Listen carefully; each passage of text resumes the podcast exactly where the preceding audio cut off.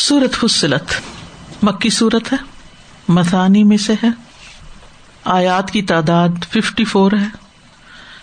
سات سو چھیانوے کلمات ہیں۔ Seven ninety six. Three thousand three hundred and fifty حروف ہیں۔ ترتیب کے اعتبار سے یعنی نزولی ترتیب کے اعتبار سے اس کا نمبر اکتالیس ہے۔ یہ سورت غافر کے بعد نازل ہوئی یعنی پچھلی سورت سے متصل ہے۔ اس سورت کو بھی حروف مقطعات سے شروع کیا گیا۔ حوامیم صورتوں میں سے ہے۔ اس صورت کی آیت نمبر تھرٹی ایٹ میں سجدہ ہے۔ اس کے کچھ اور نام بھی ہیں۔ فصلت کے علاوہ حامی مسجدہ نام بھی ہے۔ المسابیح بھی۔ الاقوات بھی۔ اس کا نام فصلت اس لیے رکھا گیا کیونکہ اس میں اللہ تعالیٰ نے آیات کو تفصیل کے ساتھ بیان کیا اور اپنی قدرت اور وحدانیت کے دلائل کھول کھول کے بیان کیے ہیں۔ حامی مسجدہ اس لیے کہ تمام حوامیم صورتوں میں سے یہ واحد صورت ہے جس میں سجدہ کی آیت آئی ہے یا سجدہ آیا مسابی اس لیے کہ اس میں یہ لفظ استعمال ہوا ولقت زین سما دنیا بے مسابی اور اقوات کا لفظ بھی چونکہ آیا ہے وہ قدر افیح اقوات اس لیے یہ نام بھی رکھا گیا۔ اس صورت کی شان نزول کے بارے میں ایک روایت آتی ہے کہ ایک مرتبہ سرداران قریش نے باہم مشورہ کیا کہ محمد صلی اللہ علیہ وسلم کے پیروکاروں کی تعداد میں دن بدن اضافہ ہو رہا ہے۔ تو ہمیں اس کے سد باپ کے لیے کچھ کرنا چاہیے، توڑ کرنا چاہیے کوئی۔ تو انہوں نے آپس میں مشورہ کر کے اپنے سب سے زیادہ فصیح و بلیغ انسان اتبا بن ربیہ کا انتخاب کیا کہ وہ جا کر محمد صلی اللہ علیہ وسلم کی خدمت میں کچھ باتیں کریں اور ان سے کچھ نیگوشیٹ کریں اور ان کو اس چیز سے روکیں۔ تو وہ آپ کی خدمت میں حاضر ہوا اور کہنے لگا کہ آپ نے قوم کے درمیان انتشار پیدا کر دیا ہے، وہ آپس میں تقسیم ہو گئے ہیں۔ اگر آپ کا مقصد مال و دولت جمع کرنا ہے، تو ہم آپ کو مال و دولت جمع کر دیتے ہیں۔ اور اگر آپ کسی قیادت اور سرداری کے منصب پہ فائز ہونا چاہتے ہیں، تو ہم سب آپ کو اپنا سردار مان لیتے ہیں۔ اگر کسی حسین عورت سے شادی کرنا چاہتے ہیں، تو آپ مکہ کی جس عورت کے بارے میں بھی کہیں گے، ہم اس سے آپ کی شادی کر دیں گے۔ اور اگر آپ کے اوپر کسی آسیب جن وغیرہ کا اثر ہے اور اس وجہ سے آپ ہمارے معبودوں کو برا کہتے ہیں، تو ہم اپنے خرچ پہ آپ کا علاج کرا دیتے ہیں۔ یعنی ہر طرح کی آفر۔ اب آپ سوچیے کہ کسی شخص کو جو ایسے ہی بس اٹھا ہو بغیر کسی مقصد کے یا جھوٹا ہو اپنے مقصد میں، اس کو اتنی بڑی بڑی آفرز کی جائے تو وہ کیسے نہیں مانے گا؟ وہ ضرور مانے گا۔ تو اس میں یہ ہے کہ آپ صلی اللہ علیہ وسلم نے یہ ساری باتیں سنی اور سن کر یہ سورت تلاوت کی، سورت حامیم۔ اور اس سے وہ بہت متاثر ہوا اور اس نے واپس جا کر سرداران قریش کو بتایا کہ سنو، جو چیز وہ پیش کرتا ہے، نہ وہ جادو ہے، نہ کہانت ہے، نہ شعر و شاعری ہے، تمہیں اس پہ غور کرنا ہوگا۔ اگر وہ تم پر غالب آ گیا، تو اس میں تمہاری عزت ہے۔ یعنی وہ چونکہ متاثر ہو گیا تھا، تو اس لیے اس نے ان کو سمجھانے کی کوشش کی۔ تو سردار جو بہت منتظر تھے اس کی واپس آمد کے کہ دیکھے کہ کیا پیغام لے کر آتا ہے۔ تو جب انہوں نے دیکھا کہ اس کا رنگ بدلا ہوا تو کہنے لگے کہ تم بھی متاثر ہو کے آگے ہو۔ اور جو ہمارا مقصد تھا وہ پورا نہیں ہوا۔ تو بہرحال یہ سورت بہت پاورفل سورت ہے۔ اور اس میں توحید کے دلائل بھی ہیں اور کائنات کی نشانیاں بھی ہیں اور مختلف طریقے سے بات کی گئی ہے۔ تو ہم اس کو جو جو پڑھتے جائیں گے تو اس کی فساحت و بلاغت دیکھتے جائیں گے اور اس کے اندر جو باتیں ہم سے کی گئی ہیں ان شاء اللہ ان سے بہت فائدہ ہے۔ خاص طور پر وہ آیات جو میری فیوریٹ اور پسندیدہ ترین آیات ہیں۔ ان الدین قالو رب اللہ سم مستقام تنزل علیہ ململائے اللہ تخاف ولا تحسن وہ اب شروع بل جنت التی کن تم تو نہن اولیا کم فی الحیات دنیا و فی الآخرہ کتنی تسلی ہو جاتی ہے انسان جب ان آیات کو پڑھتا ہے۔ تو اس میں نبی صلی اللہ علیہ وسلم کے لیے اور جو لوگ آپ پر ایمان لائے تھے ان کے لیے ایک تسلی بھی ہے۔ تو سورت حامیم السجدہ آیت نمبر ون۔ حامیم۔ حروف مقطعات ہیں۔ ان سے جو بھی مراد ہے وہ اللہ سبحان تعالیٰ ہی کو پتا ہے۔ اللہ تعالیٰ ہی خوب جانتا ہے۔ اور یہ اللہ کی کتاب ہے اور جس چیز کے بارے میں ہمیں نہ پتا ہو، ہمیں اس کو اللہ ہی کے سپرد کر دینا چاہیے کہ اللہ ہی اس کے معنی خوب جانتا ہے۔ یعنی اس معاملے کو اللہ کے حوالے کر دینا چاہیے۔ لیکن سوال یہ پیدا ہوتا ہے کہ اگر ہمیں اس کے معنی نہیں آتے تو پھر یہ مختلف صورتوں کے شروع میں کیوں آئے ہیں؟ تو اس کی کئی ایک تعویلات کی گئی ہیں۔ ان میں سے ایک یہ ہے کہ یہ حروف مقطعات ان لوگوں کو تمبی کرنے کے لیے ہیں، جن لوگوں کو قرآن نے چیلنج کیا کہ تم اس جیسا کلام بنا کر لاؤ جو ان حروف پر مشتمل ہے۔ تو پھر اسی طرح یہ بھی ہے کہ جب وہ ایسا قرآن نہیں لا سکے تو ان کو یہ بتانا مقصود ہے کہ یہ اللہ ہی کا نازل کردہ کلام ہے، تم اس پر ایمان لے آؤ۔ پھر یہ ہے کہ عمومی طور پر ہم یہ دیکھتے ہیں ان صورتوں کے اندر غور کر کے کہ جہاں جہاں بھی حروف مقطع آتا ہے اس کے بعد قرآن مجید کا ذکر آتا ہے۔ اور اسی طریقے پر یہاں اس صورت میں بھی ہمیں یہی بات سمجھ میں آ رہی ہے اب دیکھنے میں۔ شیخ الاسلام ابن تیمیہ کہتے ہیں کہ جب آپ کوئی ایسی صورت دیکھیں جس کو ان حروف کے ساتھ شروع کیا گیا ہو یعنی حروف مقطعات کے ساتھ تو اس کے بعد قرآن کا ذکر ہوگا۔ آیت نمبر دو۔ تنزیل من الرحمن الرحیم۔ یہ کتاب بہت مہربان نہایت رحم کرنے والے کی طرف سے نازل کرتا ہے۔ تنزیل۔ مطلب یہ کہ یہ قرآن پہلے لوگوں کے قصے کہانیاں نہیں جیسا کہ اہل عرب کہا کرتے تھے۔ اساتیر الاولین، کیونکہ قوم عاد اور سمود کے واقعات تھے۔ تو کہتے تھے کہ پرانی باتیں دہراتے ہیں۔ تو یہ ان کی جہالت تھی کہ انہوں نے ان واقعات کے اندر غور ہی نہیں کیا۔ اور اس بات کو سمجھنے کی کوشش ہی نہیں کی کہ یہ کسی انسان کا کلام نہیں، یہ دراصل اللہ سبحان تعالیٰ کا کلام ہے۔ تو یہاں تنزیل ان سے بات شروع ہو رہی ہے۔ مستر سے بات شروع ہو رہی، اسم سے بات شروع ہو رہی ہے۔ جس کا مبتدا محضوف ہے۔ اصل میں تھا حاضا تنزیل من الرحمن الرحیم اور تنزیل کا معنی ہوتا ہے، تھوڑا تھوڑا کر کے نازل کرنا۔ باب تفیل ہے، تو اس میں تھوڑا تھوڑا کر کے اتارنا مراد ہے۔ اور ہم جانتے ہیں کہ قرآن مجید ایک ہی دفعہ نازل ہونے کی بجائے تیئیس سال میں نازل کیا گیا۔ اور اس میں کئی ایک حکمتیں ہیں۔ اور اس میں سے یہ ہے کہ یہ پڑھنے، یاد کرنے، سمجھنے اور عمل کرنے میں آسانی کے لیے ہے۔ تو اس لیے اگر کسی نے قرآن مجید کا حفظ شروع کیا ہوا ہو اور وہ تیئیس سال میں جا کے مکمل ہو تو اس کو قطن پریشان ہونے کی ضرورت نہیں۔ قرآن کا نزول بھی تیئیس سال میں ہی ہوا۔ اسی طرح اگر سمجھنے میں ایک لمبا عرصہ لگ رہا ہے تو بھی اس میں کوئی پریشانی کی ضرورت نہیں اور کوئی جلدی کی ضرورت نہیں۔ انسان اس کو پوری طرح سمجھنے کی کوشش کرے اور اس کا حق ادا کرتا چلا جائے۔ اور ویسے بھی اگر ہم دیکھیں تو جب انسان تھوڑا تھوڑا کر کے پڑھتا ہے، غور کر کے پڑھتا ہے، رک رک کے پڑھتا ہے اور ایک وقت میں ایک چیز کو لیتا ہے، تو پھر اس کو سمجھ زیادہ اچھی طرح آتی ہے اور پھر عمل میں بھی پختگی آتی ہے۔ اور پھر موقع محل کے اعتبار سے بھی ہمیں اس میں سے بہت سی گائیڈنس ملتی ہے۔ یعنی آپ نے دیکھا ہوگا کہ جس طرح کے ہماری ازواجی زندگی میں یا ہماری معاشرتی زندگی میں یا ہماری خاندانی زندگی میں کوئی مسائل چل رہے ہوتے ہیں، تو اگر ہم قرآن پڑھتے جاتے ہیں تو ہمیں ساتھ ساتھ اس کے بارے میں رہنمائی بھی ملتی جاتی ہے۔ اور پھر ایک مقصد یہ بھی تھا کہ نبی صلی اللہ علیہ وسلم کے دل کو تسلی دی جاتی رہے ساتھ ساتھ قرآن مجید حالات کے مطابق نازل کر کے۔ اور اگر کوئی اعتراض اٹھایا جاتا ہے آپ کے خلاف یا آپ کو کوئی تکلیف دی جاتی ہے، تو اس موقع کی مناسبت یا کسی خاص ایونٹ کے حوالے سے ساتھ ساتھ رہنمائی دی جائے۔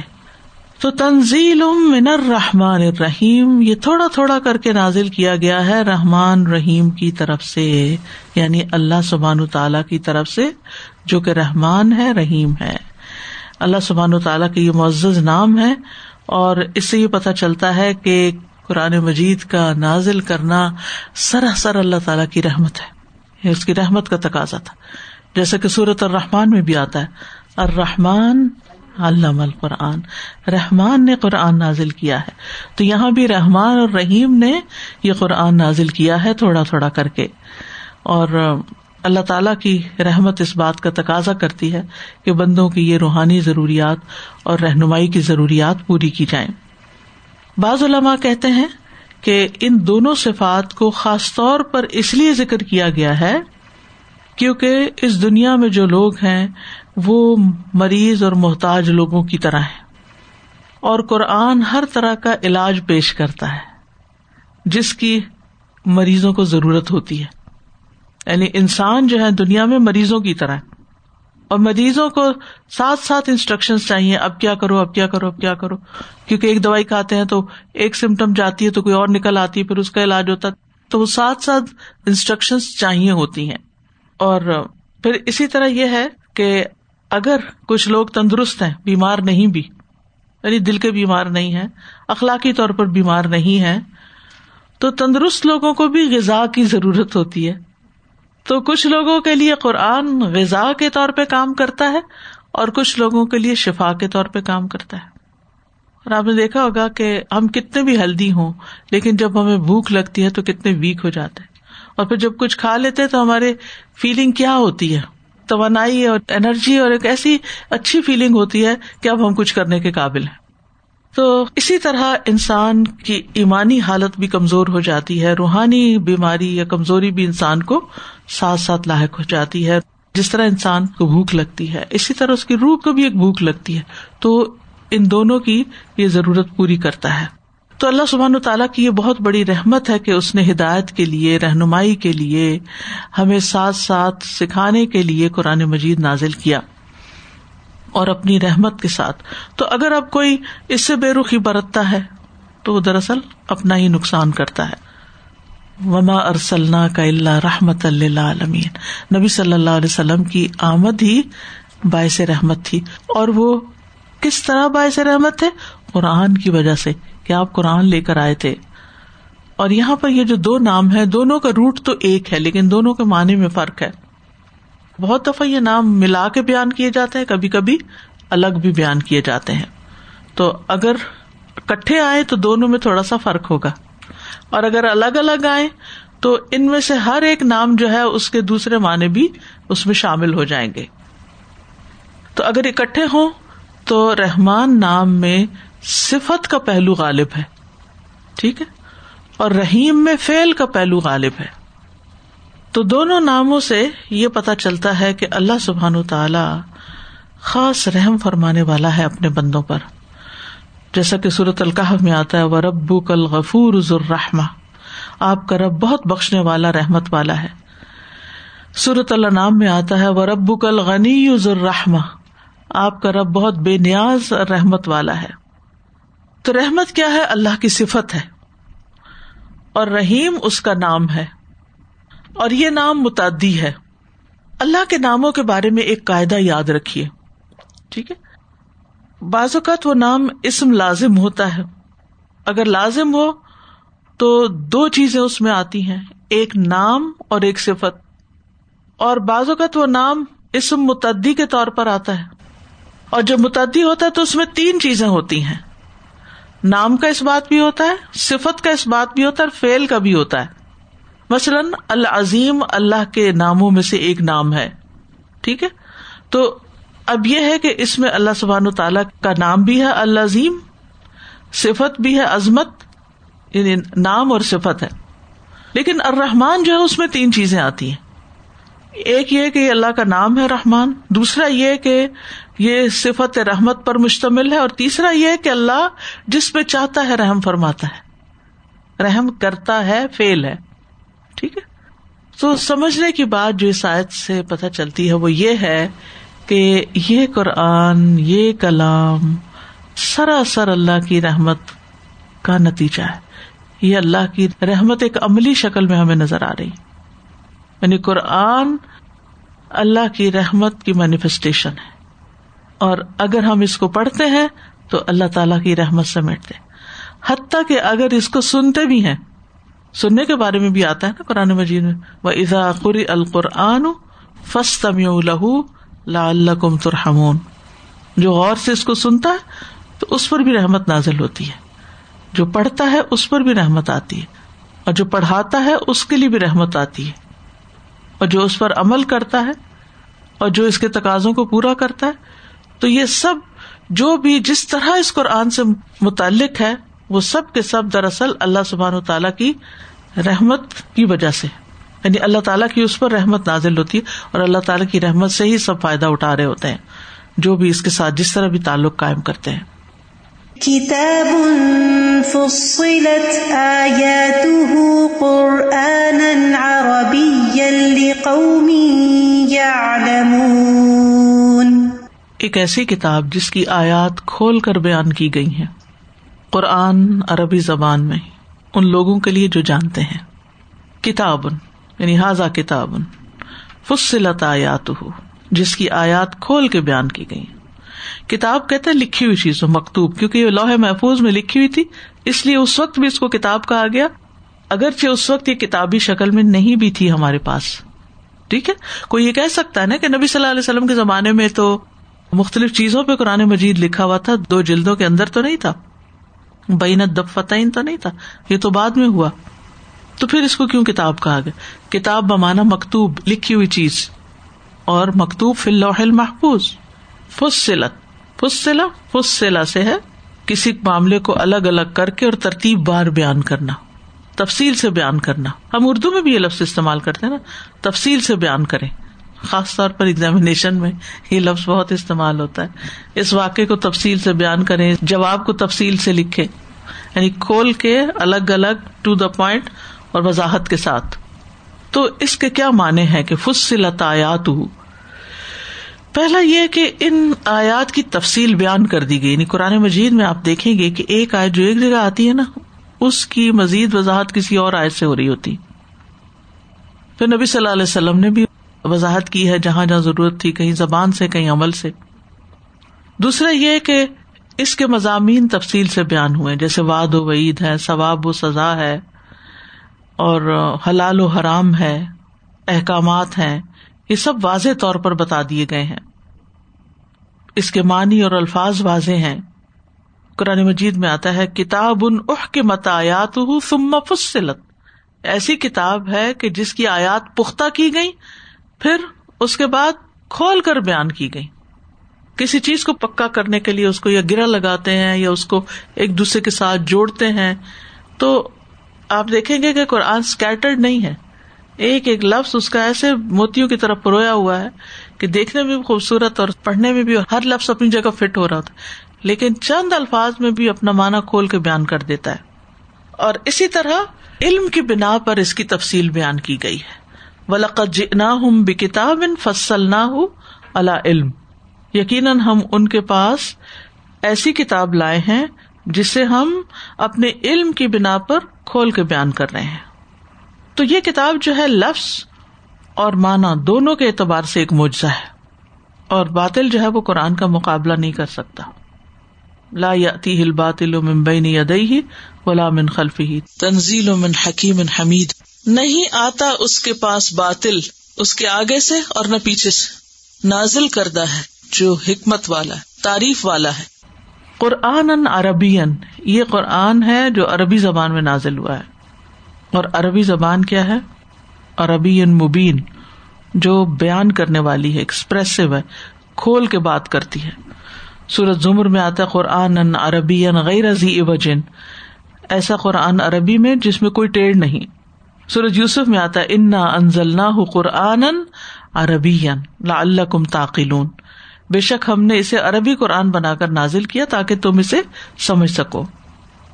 اور ویسے بھی نبی صلی اللہ علیہ وسلم چونکہ اربوں میں بھیجے گئے تھے۔ اور ارب اپنی فساحت و بلاغت کے لحاظ سے بہت مشہور تھے۔ تو ان کے لیے اس قرآن کے معنی سمجھنا کچھ مشکل کام نہیں تھا۔ لیکن پھر بات وہی ہے نا کہ جسے اللہ سمجھتے آج کے دور میں بھی آپ دیکھیں کچھ لوگ بڑے پڑھے لکھے ہوتے ہیں۔ لیکن اگر ان کو قرآن کی کوئی بات سمجھائے تو سمجھ کے نہیں دیتے۔ سمجھنا چاہتے نہیں۔ ان کو سمجھ نہیں آتی۔ وہ الٹا اور بحث شروع کر دیتے۔ آپ ان کے سامنے کوئی آیت رکھے کوئی دلیل رکھے مزید فساد شروع کر دیتے۔ الٹے الٹے معنی نکال کے اور اعتراض کر کے۔ اور چونکہ اربوں میں سے تھے نبی صلی اللہ علیہ وسلم، اور ان کے یہاں اس زمانے میں شعر و شاعری کا دور دورہ تھا، اور اس کے مقابلے کی کوئی چیز لانی مقصود تھی۔ تو الحمد للہ قرآن مجید جو ہے، وہ ایسی آیات کے ساتھ اترا کہ جس کا جواب ان کے پاس نہیں تھا۔ جب قرآن نے کہا کہ جیسی ایک سورت ہی بنا لاؤ، دس آیتیں ہی بنا لاؤ، تو وہ نہیں بنا سکے تھے۔ اور ویسے بھی وہ اعتراض کر سکتے تھے کہ ہم تو دوسری کوئی زبان سمجھتے ہی نہیں۔ انہیں اپنے عرب ہونے پہ بڑا فخر تھا، ناز تھا۔ ہم تو دوسری کوئی زبان سمجھتے نہیں ہے کہ زبان کا قرآن ہے، ہمیں تو سمجھ نہیں آتا۔ لیکن اللہ تعالیٰ نے ان کی یہ حجت بھی تمام کر دی۔ لقوم یہ عالمون اس قوم کے لیے جو علم رکھتی ہو۔ یعنی اس کے بیان اور وضاحت سے علماء ہی فائدہ اٹھا سکتے ہیں۔ علماء ہی اس کو جانتے ہیں۔ اہل علم ہی اس سے اصل فائدہ اٹھاتے ہیں۔